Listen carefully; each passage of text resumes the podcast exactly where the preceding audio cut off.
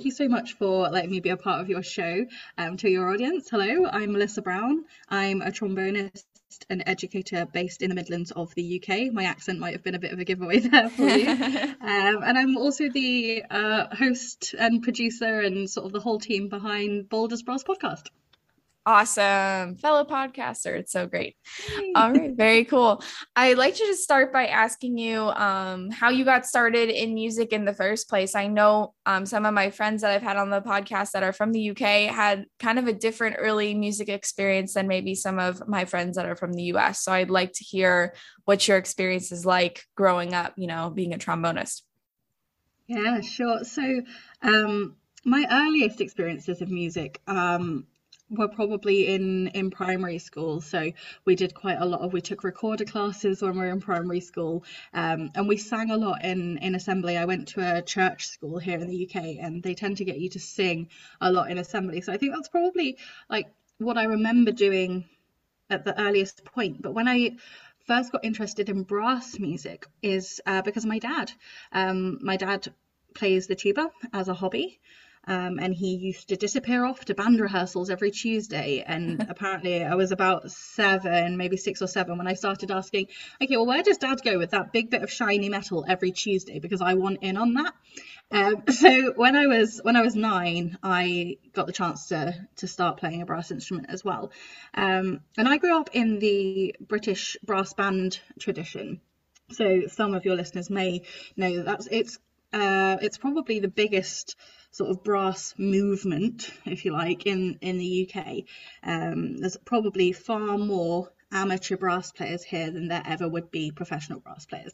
Um, mm. Um, so I got lessons for free through my brass band to start off with, and I know that there are a lot of bands that operate in a similar way now. So I would go along on a Tuesday evening just before what they called their senior band so that was their main band they would have junior band and before the junior band there were a really sweet couple in our band that would give tuition to beginners. So they weren't trying to like take away from professional teachers. They were just being the people to give you your first instrument and your very basic instructions. So you'd get to learn like five notes maybe an octave um, and you'd get some basic banding experience with the junior group.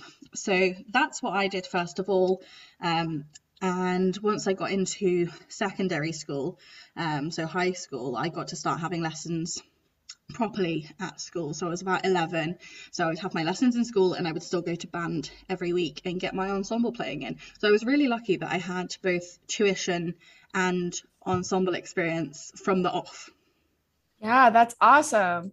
And I know, like, just from speaking to people, you know, I've had people from, you know, all over the world, all different countries, and it is very interesting to me to hear how music education is structured um, in mm-hmm. different schools and how it's it's done. You know, like in the U.S., it's like very formalized, and that large ensemble playing is pretty much generally used from the very beginning when it comes to instruments, right? So, like, mm-hmm. um, school I work at now, we usually start with like um, small group playing with like uh, my school starts in fifth grade. When I was in school, I started in fourth grade. It's usually around that time. Started like small group playing, and then eventually get thrown into the big band, and that's what it's done. You know, during school all the way mm-hmm. through to 12th grade. So I find it really interesting when um, you know different education programs do do different things. Um, mm-hmm. and and i and i don't necessarily think that there's you know one method is more superior to the other because i feel like you know no matter what if you are you know super passionate about what you do and you put the work in you're going to be successful as a professional musician. I just find it interesting you know my educator brain is like going off like thinking about how different things are structured. So i just wanted to comment yeah. on that. It is it is different for sure yeah, and I think it's my my sort of strong feeling about brass playing is as long as you get some decent guidance and some ensemble playing, it doesn't really matter how that takes shape. But I think they're the two things that make a, a decent starting brass musician. Yeah, oh, absolutely, for sure. So whenever you can get that opportunity to play an ensemble is super important. Um, so you played all the way throughout school and you attended college for music, of course. Mm-hmm. So, can you talk a little bit about your um, conservatory experience um, as a music student? Yeah, so I um, I think it's important for me to say, first of all, that when you audition for music colleges here, you get um, various degrees of places. So you Mhm. either get an unconditional or conditional place, which means you definitely have a place at the university, or you can be offered a reserve place, which is exactly what it says on the tin. You know, if somebody doesn't take their place, you might be offered one. So I did get to study at Trinity Laban Conservatoire of Music and Dance. I, I love my my uh, my former college, but that really does not roll off the tongue quite so easily. Um, I actually went there on a reserve place, so I didn't get uh, offered the the full position on my course to start with. So I, I mention this only because I think everyone thinks when you go to conservatoire, it's a one and done deal. You're going to be an awesome musician, and everyone gets accepted straight out of the gate. And that wasn't necessarily the case for me. So I took a chance on a reserve place that I might not have been given. I was lucky that I did then get that position. Um, so there were uh, three tenor trombonists and a bass trombonist in my year. So the way that they operated at Trinity at the time couldn't necessarily speak to what they do now, is that they Mhm. would take in enough students so that you could make a chamber group of some form in your year, whether it was quintet, quartet, dectet, and so on. Um, so they made sure they took in enough trombones to make a trombone quartet. Um, so that's sort of how I started and, and where I studied. Um, I was super lucky to study with some of the best trombonists that there are in London. Um, I had a bit of an unorthodox experience in that I changed teacher almost every single year. That wasn't typical, and I think nowadays it's still not very typical. Um, it was through no fault of anybody's, it was just sort of life circumstances. So, my first year, I studied with uh, Mark Templeton, who's the principal trombone player of the London Philharmonic Orchestra. Um, in my second year, I studied with uh, freelance awesome superstar Carol Jarvis. And in my third and fourth years, I studied with Phil White, who's the second trombone with the Philharmonia Orchestra. Um, so, you know, pretty big names from from Mhm. orchestra in in London. So I was studying the the classical program, so focusing on orchestral performing and uh, chamber performing and things like that. That's awesome. And and what a great experience to be able to um take lessons from so many different trombonists too who do different things. Um I think that's a really great experience that you had um to be able to work with those people and to have um you know different opinions and different perspectives um Mhm. on playing it and different people, right? Like to people who identify in different ways um, being your teacher because they all have different experiences based upon who they are as well so i think that's Yeah. really awesome that you had that experience They also offer the opportunity to take what they call a second study. So, if you played an, a second instrument to a high level, you could have studied that, um, or you can you can take your study in other things. So, I did two years of, of jazz, and my teacher, God love him, I, I studied jazz with Mark Bassey, and he is awesome. He's an absolute phenomenal trombone player. Um, and he has some interesting physical disabilities so Mm. it's really worth like looking him up online because he's really fascinating to watch and just his playing is superb. But at the end of my second year he very diplomatically said to me uh, melissa perhaps your second study hours might be better used elsewhere which was um really lovely diplomatic way of saying you're not very good at jazz. And he's not wrong to be fair. It is it is not my strong suit at all. So those opportunities are also there so you don't just have to fit into that one box from the off um, it just happened to be the way that I decided that my playing should probably go. That's awesome. The diplomatic way of saying you're not very good at jazz. I love that. Okay, so you know, you had this experience, you graduated. How did your uh, collegiate experience at, at your conservatory uh, prepare you for your professional career as a freelance performer and as an educator? How did that prepare you for for that world? So when I was studying in our third and fourth year is when you choose your sort of specialized subjects. So lots of people do composing or they do arranging. I decided to do a double module um, that they called uh, instrumental and vocal teaching. And if you studied uh, the practical and the theory module for two years, you would graduate with an extra qualification. So I decided to do that. So I graduated not only with my degree in performance, but with um, a licentiate certificate in teaching as well. So I'm super grateful that I did that actually because every teaching job I've applied for since then has gone, oh, hey, this is quite interesting. Not everybody has one of these. Mhm. And it tells us straight away that you have done some study into teaching, which is, you know, they see it as an advantage. So I'm grateful that I did it because, you know, I sat on the fence for a while. Did I want to commit to it for two years? And actually, it's probably been an absolute saving grace in getting me as much work as I have. So my my career now is sort of 90% at the moment especially because you know covid has gotten in the way of a lot of stuff and i've moved to a different area of the country most of what i do is teaching um, and i think there are kind of two things that sort of led me this way the first was in my in my last year at college i started to have some difficulty with my mental health um, i'm sure uh, it's easy to find uh, interviews where I bang on about this a lot more, so I'll, I'll not speak about it for too long. But I uh, have a formal diagnosis of obsessive compulsive disorder, um, mm-hmm. OCD, which uh, is fine. I will talk about it all day long, but it's really boring to listen to me do so, so I won't talk about it for very long. I mention it though mainly because I spent 10 years hiding it and pretending I didn't have it. Yeah. And I did that because it was really misunderstood and people made fun of it. So now I think it's my job. Now that I've, you know, I've been through therapy and I I manage it fairly easily day by day. I think it's really important that I talk about it and that I don't hide it away anymore because if if I can speak openly about it and more people know about it and that it's you know not scary or stupid or silly then maybe somebody else who has it will have an easier time opening up about it looking for help etc etc so I mention this mainly because um, it started to impact my practice. So I was taking professional auditions at the end of college, but because I was struggling at the time with my OCD, it was undiagnosed at that point, so I, I just knew that there was something in the matter. I didn't know what it was.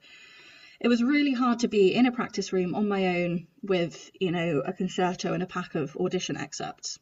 Mm-hmm. And so after a couple of years of trying to sort of I guess force myself through the auditions because that's what I thought I should do. Just by the way, like when you graduate with a performance degree, you think, okay, well now I'm supposed to get a job in an orchestra. Yeah. Uh, ha ha ha, that's not how it goes. Um, and so I kept trying to, I guess, shoehorn myself down this path that it was kind of like trying to put a square peg in a circular hole. You know, something definitely wasn't fitting for me. And so what I was practicing and focusing and doing auditions and that, it just wasn't really working out for me. But I was finding that teaching um, was a lot better because I was having to focus on other people and other people's problems and help them improve their playing and just kind of get out of my own head. And so I took on a lot of teaching work, one because I had to pay the bills, but two, I realized that actually I was, I suppose, all right at it. Um, and it was, you know, it was a better way for me to to focus my my musical attentions. Yeah. Um, so that's kind of what I I ended up doing for a long time, and I ended up moving around the country a bit, not really deciding where to to settle. I studied in London. I moved back to Cambridge. That's where I grew up for a little while. Then I met my partner, and I moved to Oxford, where he worked, um, and that's where I really started to build up a lot more teaching. And like I say, we moved last year, so we now live in the Midlands of the UK. And so my my job nowadays is a little bit weird, I suppose. it's all sort of work that I got accidentally, but I actually really like how it works. Um, and so I, I've, I've organized my schedule so I actually only teach four days a week and I leave one day free essentially for working on my podcast. So I do two days a week where I go to a primary school and I teach classroom curriculum music um, which was something I didn't really think that I'd be interested in or for that matter any good at. But I've done it for a year now and I'm going back for a second year because I do actually quite like it. I like the school, I like the kids, and the job is quite nice because I get to design my own curriculum. Yep. Um, so I can I can choose what I teach the kids as long as they, you know, the school says as long as they do performing, composing, uh, listening, then as long as they're doing all of those things, they can learn that in whatever format I see fit, which is kind mm-hmm. of great because it means that you know we don't have to do some of the stuff that the kids are just not interested in. You know we yep. don't have to listen to Haydn all day long because they're not really bothered by that. Um, so that job is really quite lovely. And the the rest of it is um, private and uh, other school visits in um, small group brass individual brass uh, individual piano lessons um, various workshops and things like that. And then yeah one day a week on Bolder Brass podcast.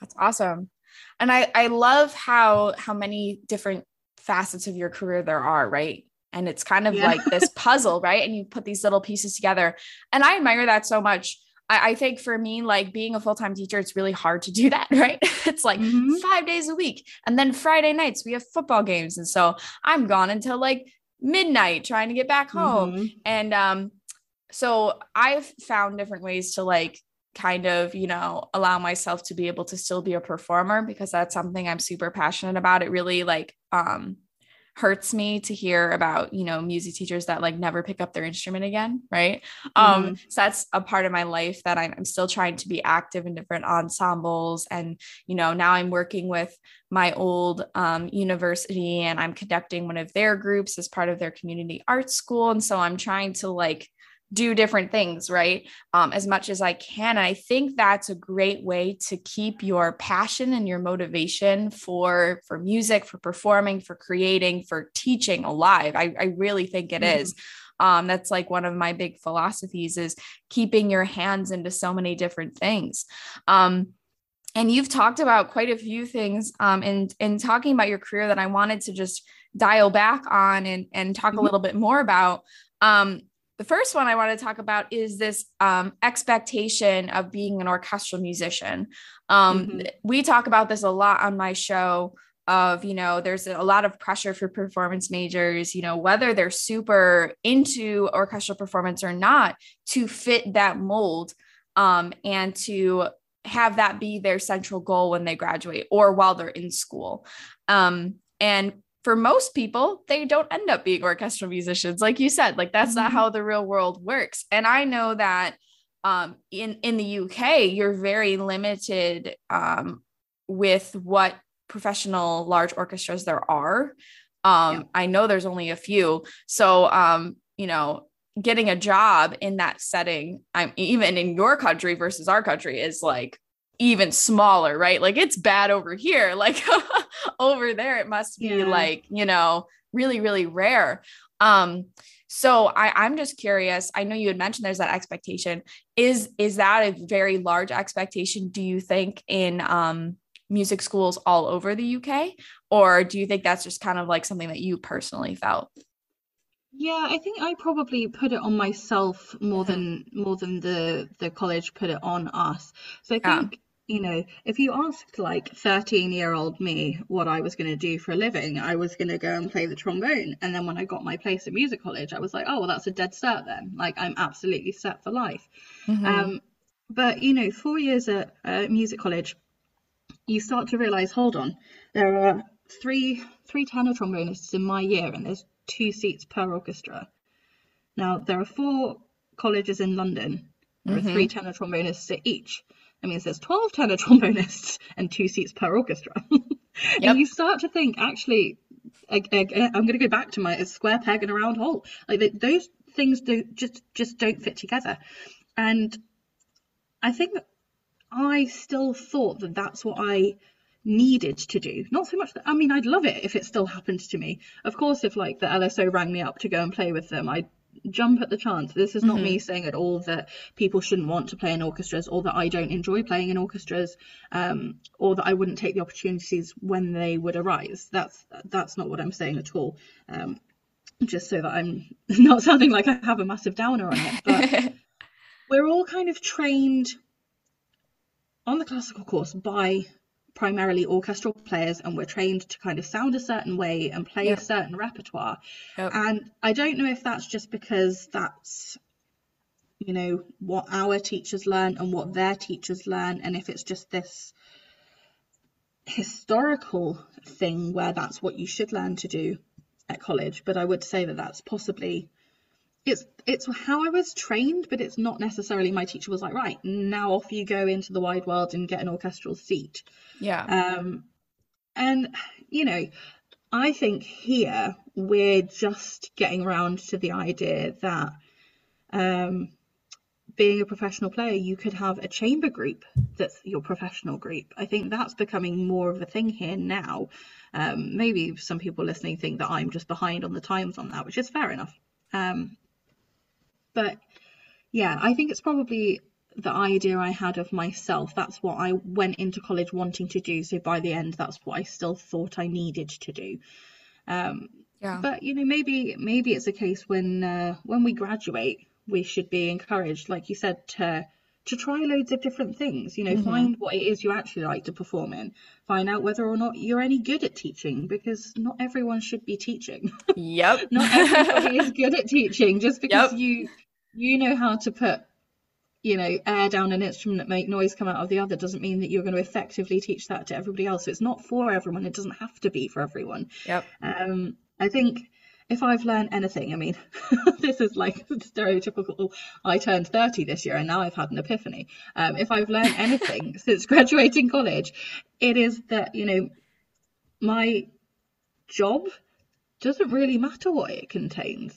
Yep. Like I trained to be a musician, and as long as I'm paying the bills by doing music related things, then I've kind of got it all right. I remember I was, uh, you know, two or three years ago when I realised that I probably was never going to get an orchestral seat. I was devastated mm. because I realised that probably I wasn't ever going to get that now. But now it's like, well, I'm really lucky to be paying the bills by doing anything music related. So probably it's fine. You know, I still play my instruments every week. I practice. I take gigs when they come in. I teach. I, uh, you know, I conduct. I do a podcast. You know, I do plenty of stuff. I don't really need the, I don't yeah. really need anything extra. So, you know, I think it's finding things that you're content with, and if it means that you can pay the bills doing the thing that you trained to do, in whatever capacity that might be, then you've still got it pretty good. Oh yeah. Oh, for sure. And um few things that you said that kind of like sparked um, you know, my thoughts when I was listening to you.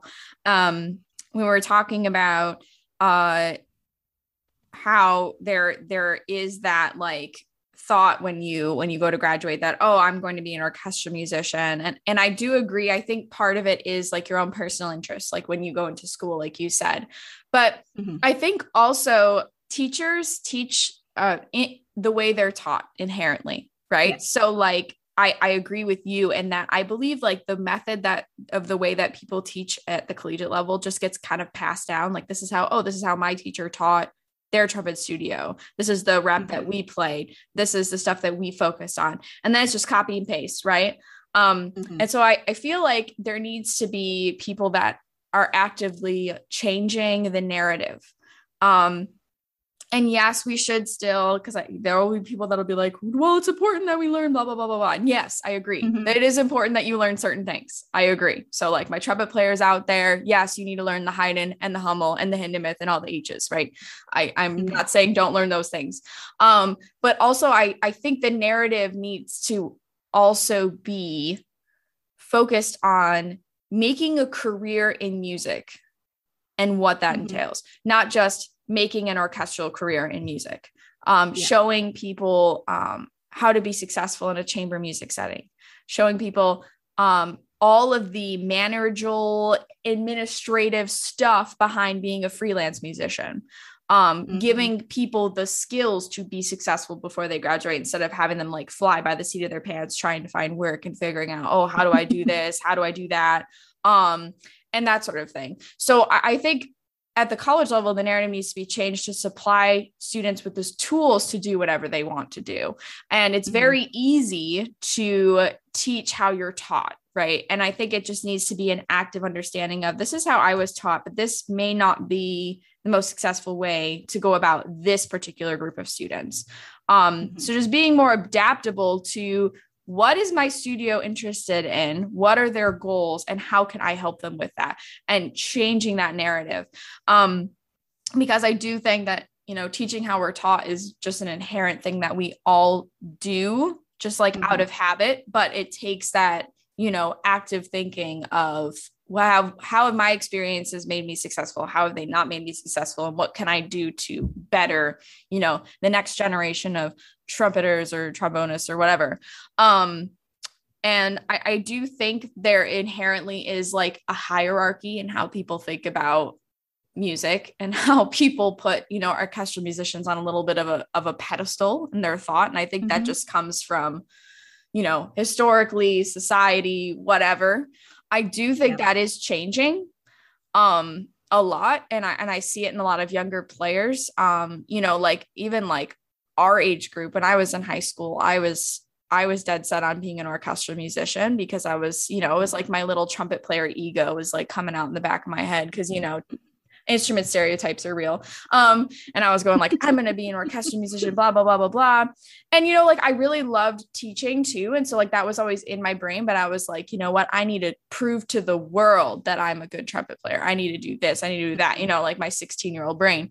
Um, and so I, I mean, I think that drastically changed for me when I was in music school because I found that like teaching's my my real passion, right? But I think that that you know little like ego part of your brain when you're in high school kind of infiltrates mm-hmm. um what you the conversations that you have with yourself at least that's what kind of like i felt like from my experience and i think that does have an effect on people's perception of different musicians. But again, I think that's changing. When I look at my high schoolers now, the ones that want to go to music school, they don't have the same thought process um, about certain things. And I, and I think that's good. And I think that also comes from like K 12 educators need to focus more on all the different careers in music, you know, not just the performer, right? Mm-hmm.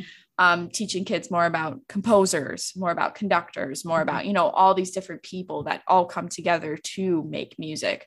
Um, but yeah, that was me on my, my my soapbox just now. But I do think what you were saying was super important. And you had also mentioned that like some people are just not teachers, right? And I think that's also mm-hmm. a good point to bring up. And that's like one of the one of my um pet peeves as an educator and as a person that like majored in education and did all the training and blah blah blah blah blah is that I feel like there are a lot of like performance majors, especially now with COVID and everything, that are just like, oh, I'll just teach a bunch of people um and it is it is a different skill set um to be able to teach. Just because like you said you're able to you know put your instrument together and make really good sounds on it does not necessarily mean you're going to be able to teach and you know 10 year old kid how to do that right? Yeah, um yeah. so I, I do agree with you in that um that is a completely different skill set. But not to say that people shouldn't try it out like you were saying like i no, really agree. everybody should try to teach at some point in their life but yes it's not for anybody so everybody. So um don't think that like you're just going to walk in and it's going to inherently just like click for you. It might not and that's okay. Um but exploring different things is always encouraged. Um but yes it is a completely different skill set you know even with the age groups right? Like you might be you know mm-hmm. great at teaching at the collegiate level you know teaching um, students that have already had a bunch of experience under their belt are semi-professional now um, versus how do you start a nine year old on their instrument and teach them how to get their first sounds yeah. and be able to read music and all those things. Completely different worlds. Um, but everybody should explore mm-hmm. it for mm-hmm. sure. I agree. And the balance of of how much you do is different for each person as well. You know, yeah. I know people who can teach all day, every day, five, six, maybe seven days a week. Yep. I found that I'm a much better teacher if I only teach four days a week. If I teach any more than that, my concentration isn't there. I'm not giving them the most attention or the best organization or the best presentation of the information. Yeah. Um, but I've taught five and six days a week. You know, I've done all of that. But as well as finding out whether or not teaching is for you, figure out how your working week best works for you because there's got to be balance. That's the other thing. It's taken me a long time to figure out how much I should be doing for me to get the most out of it and for the people I'm working with and for to get the most out of it. Yeah. Oh, I completely agree. And I, I think that also comes with, you know, making sure you're also taking care of yourself um mm-hmm. as well, because that's super important. That's something that I'm I'm slowly learning. yeah. that my my job is not my life, even though it feels like it's my life. Um and and that's a great way to advocate for yourself is making sure your schedule and what you are doing and what time you are committing to your job is healthy for you as well. I do I do agree with that. And you know, like your system of 4 days a week is a great system and it works for you. Um, you know, someone may be able to do more, someone may have to do less. Um, it's mm-hmm. all, you know, up to their personal sort of discretion. Um, I don't want to delve too much into your OCD diagnosis, but I do mm-hmm. want to mention it. Um, because you know you had mentioned it doesn't you know affect the majority of how you operate or run your career now um, mm-hmm. But I do want to like commend you for being so open about your diagnosis and and being willing to advocate for OCD because I do think it is a um, it is stigmatized a lot. I think people, you know, Mm-hmm. casually will, you know, mention it and be like, "Oh, I'm OCD about this or I'm OCD about that." Um, with complete disregard of the fact that it is a diagnosis that like some people have. Yep. Um, and it, it it should be taken seriously. It's not something that, you know, people should just, you know, say in casual conversation. There are, you know, words now that, you know, people have pretty much done away with because, you know, they've been considered offensive um, to certain people who are struggling, you know, different populations of people. And they've kind of Mhm. been melded away from our casual conversation. But OCD is one that I feel like is still in the language of people all the Yep. time. Um, so what are your thoughts? You know, someone that has had a formal diagnosis of OCD, um, how do you approach that? Like when people are, you know, casual conversation, does that, you know, bug you a little bit being someone that actually has OCD? Um, how do you feel about that when people are using that in casual conversation? Yeah, it it rubs me the wrong way, to be Yeah. honest. It um it's worse when it's done on on TV. You know, if Mm. like the mainstream media are doing it, then how on earth do we expect to change the narrative? I mean, Yeah. this week alone, I have heard it used as an adjective in two separate settings, but I I have the issue that it often comes up with people I don't know well enough to perhaps either tell them about my diagnosis or to call them out on it. And Mhm. sometimes it's people that are in a more senior position than me, um, in a working environment, and it's just it's awkward. Um, it's really awkward, and I think it's it's really easy to change the things that you describe. Like if you're trying to say that you're really particular about something, then just say you're particular about it. You don't need to say you're really OCD.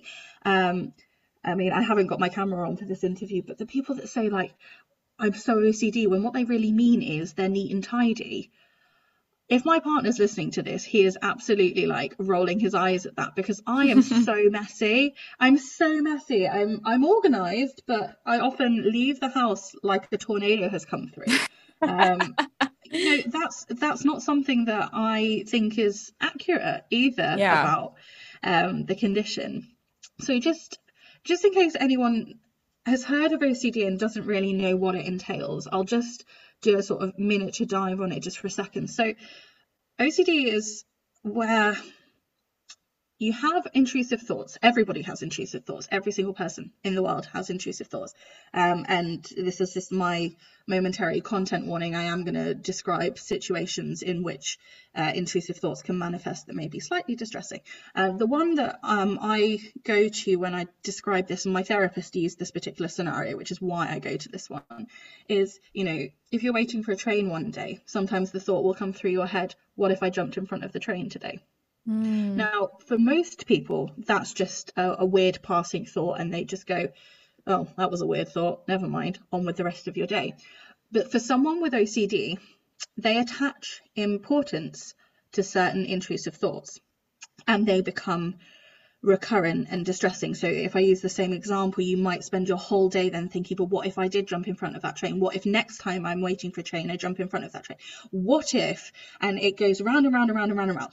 So people with OCD uh, develop what we call the compulsions, which are not necessarily linked behaviors, um, and they're definitely not rational behaviors. And most of us know this, by the way. We don't need people to point it out to us. Um, Mhm. If you see someone performing their compulsions, you don't need to draw attention to it because we know they're weird. Um, but you know, we perform these rituals because it quietens those thoughts. Now, on the sur- surface of that, that seems perfectly um, innocuous. You know, you something worrying happens, you do something to calm yourself down.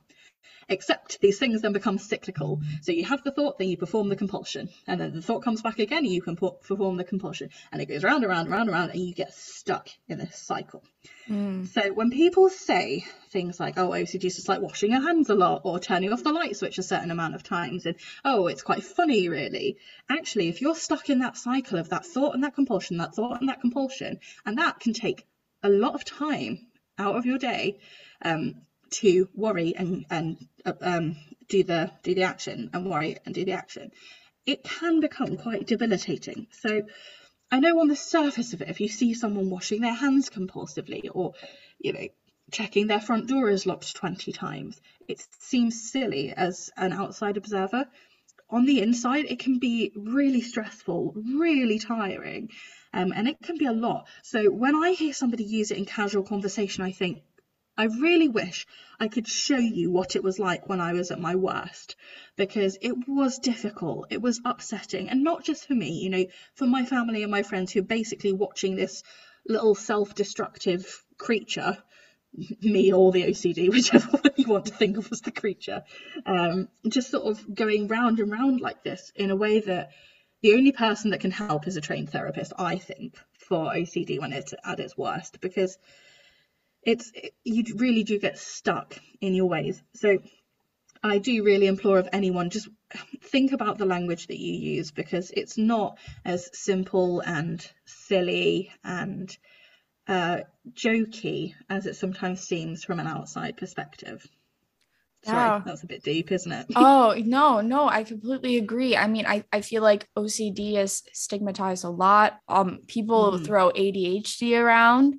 Um, yeah. people throw, you know, anxiety and depression around PTSD so much. is another one that PTSD, gets used. Yes, absolutely.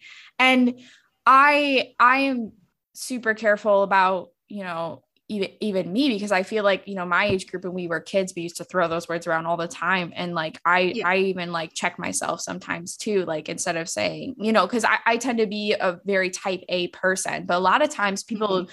Um people equate type A with OCD those are two completely different things, right? Yeah. Um, and OCD doesn't necessarily have to be people that are are type A, like you were saying. Um, mm-hmm. and so I completely agree. There are a lot of a lot of words and a lot of um, diagnoses that people like throw around in casual mm-hmm. conversation. Mm-hmm. And um, I myself am a type one diabetic. And so, you know, mm-hmm. when you know your your kids, you might like throw around things like, you know, you're eating a lot of candy yeah. and you might be like, oh, like you're going to give yourself diabetes. Like people joke about diabetes and like, you know, yeah. assume that it's always like, you know, a person that's, you know, large and doesn't move and things like that. Yeah. And people, people joke about it a lot, especially kids, you know. Um, and so, you know, I was diagnosed later in life. I was diagnosed at 20. And so, you know, it's, it's, it's a physical disability. It's not anything, you know, mm-hmm. um, that's like mental disorder, emotional disorder, whatever. But I still find myself getting rubbed the wrong way a little bit when people make jokes about diabetes and things like that now because I am mm-hmm. of that population. Um, and so I feel, feel like it's kind of unfortunate that people like don't really make the association um, with with jokes like that until they're actually in it, you know. Yeah, and, and just because something is manageable, you know, Mm-hmm. You you'll have spent time learning how best to manage your diabetes and to look after yourself properly. Just because it's manageable doesn't mean that it's not occasionally worrying or stressful. Oh yeah. The same oh, with yeah. me. You know, I've I've been through the therapy, but that doesn't mean I don't occasionally have a really rough day.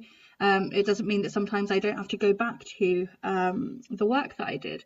And therapy here often is you, and, and maybe I'm speaking unfairly for how mental health in the UK works, but you're encouraged to do therapy for a fairly short time. We don't, and you tend to go for a specific issue. So that's why I say I've done therapy and I'm out of it now, because um, mm-hmm. that's ten. It, it, tends to be, you know, you do a stint. You know, I saw a therapist once a week for about three months, and then he was like, right, go and see how you get on on your own. You can come back if you need to.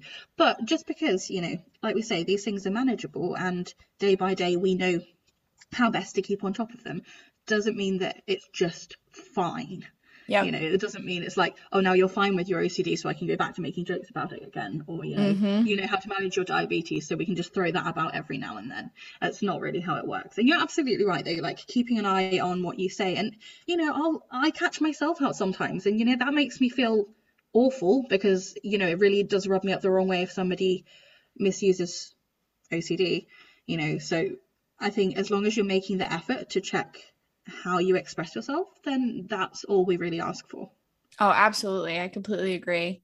Um, and to change the, the the subject a little bit mm-hmm. off of OCD, um, I would like to talk about your podcast a little bit as yeah. well.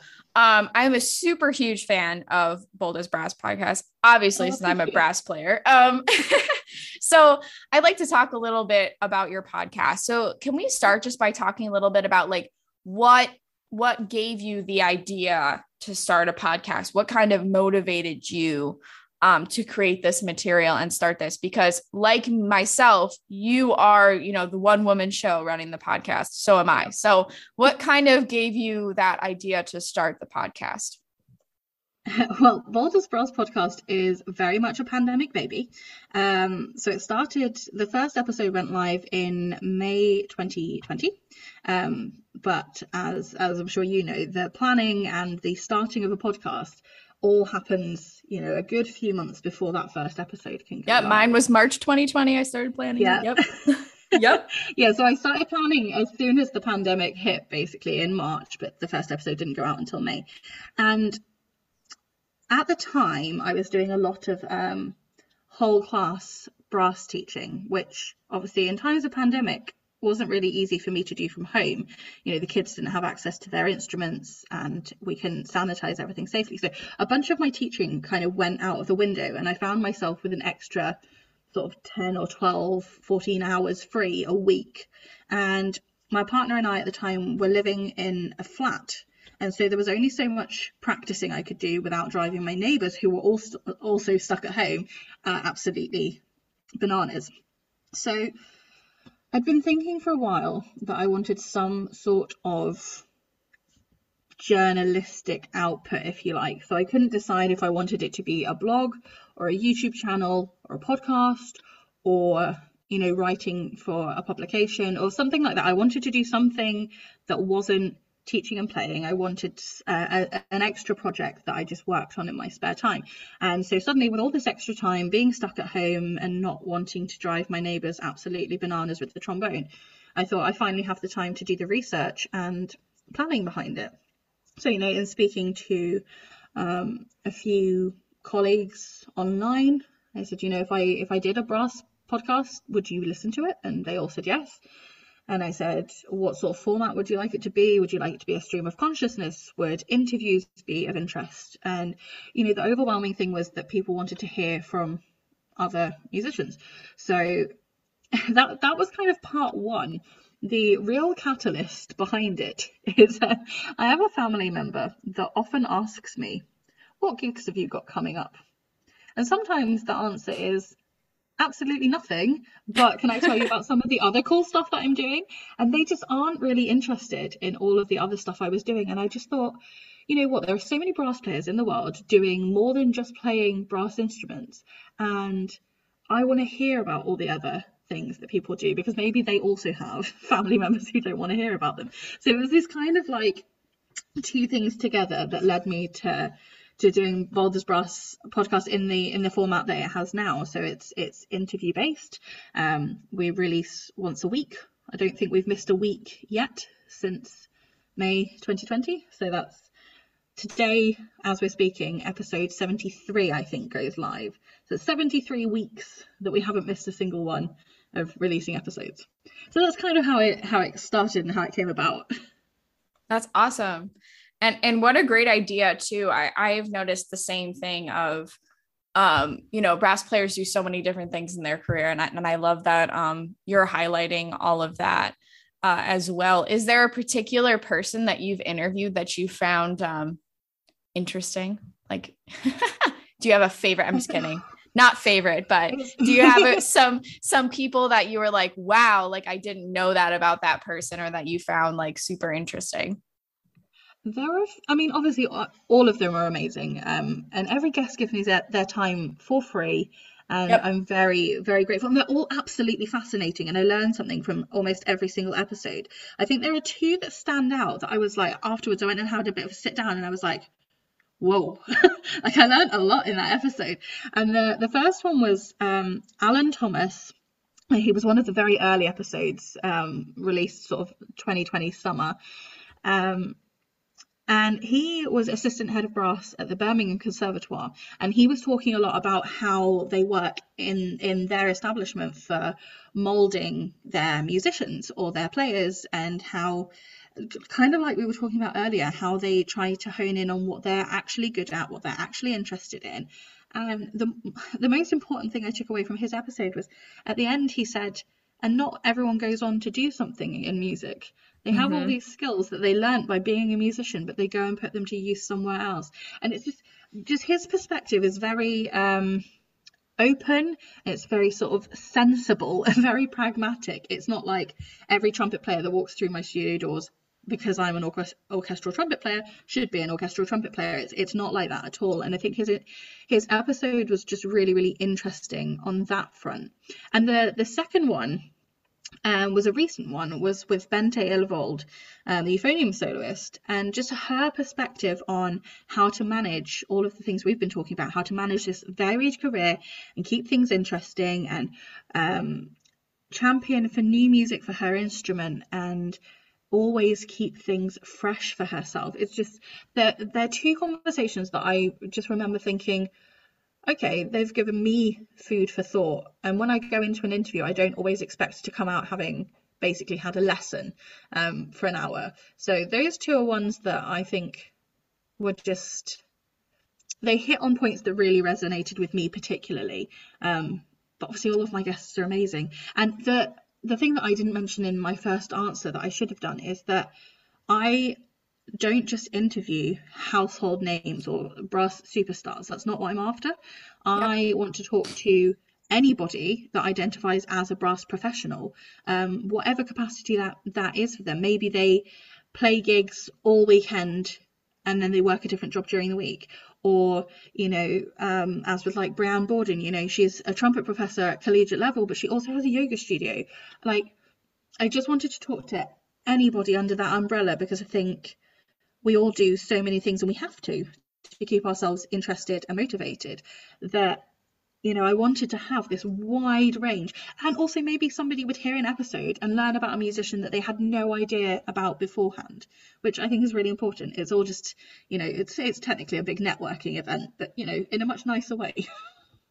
Oh yeah. Oh i completely agree. And i and i try to strive for the same thing as well. I have people reach out to me that are you know, still students in music school or are just mm-hmm. starting their careers or people that, you know, do other things besides music. And a lot of times when they reach out to me, they go, Oh, I don't know if you'd be interested in interviewing me, but and, mm-hmm. you know, I always come back to them like, everybody's welcome here. Everybody's welcome to share mm-hmm. their story. I don't care if you're, you know, the principal trumpet of blah, blah, blah orchestra, or you are, you know, still in high school. I've had, I've interviewed high schoolers before. Um, so it doesn't matter, right? Um, because everybody's got a story that they want to share. Everybody has different musical experiences. So I do agree mm-hmm. with you there that, you know, um, it is, you are more than welcome to share your perspective um, as a musician because we're all musicians right? This is what we mm-hmm. do. Um, and so i do appreciate that that you are doing that work as well. Um, thank you. so if my listeners would like to check out your podcast as well where would they go to check out your episodes Sure. So we stream live uh, every week to Apple Podcasts and Google Podcasts and Spotify. Um, we host through Libsyn, so you can find us through our host website that I can't remember off the top of my head. I think it is baldersbrass.libsyn.com. Um, but all of your major providers is where you'll find us on a Sunday evening. Um, we're on Facebook and on Instagram if you want to find out more about guests and various other things that we do. We occasionally have giveaways, we sometimes do conversational panels. Um, sometimes you'll see some of my face on the Bolder Brass podcast page. Which, uh, I don't know how welcome that is, but sometimes I go on there too. That's awesome. Melissa, I want to thank you so much um, for giving us your time today, for sharing your experiences um, and all of your thoughts. Really appreciate having you. Um, everybody should also check out Melissa's podcast, Bold as Brass, as well, with all the information she's given. And I will be sure to tag all of that podcast stuff um, in in my post later when we release episodes. So thank you so much again, Melissa. Not at all. Thank you so much for having me.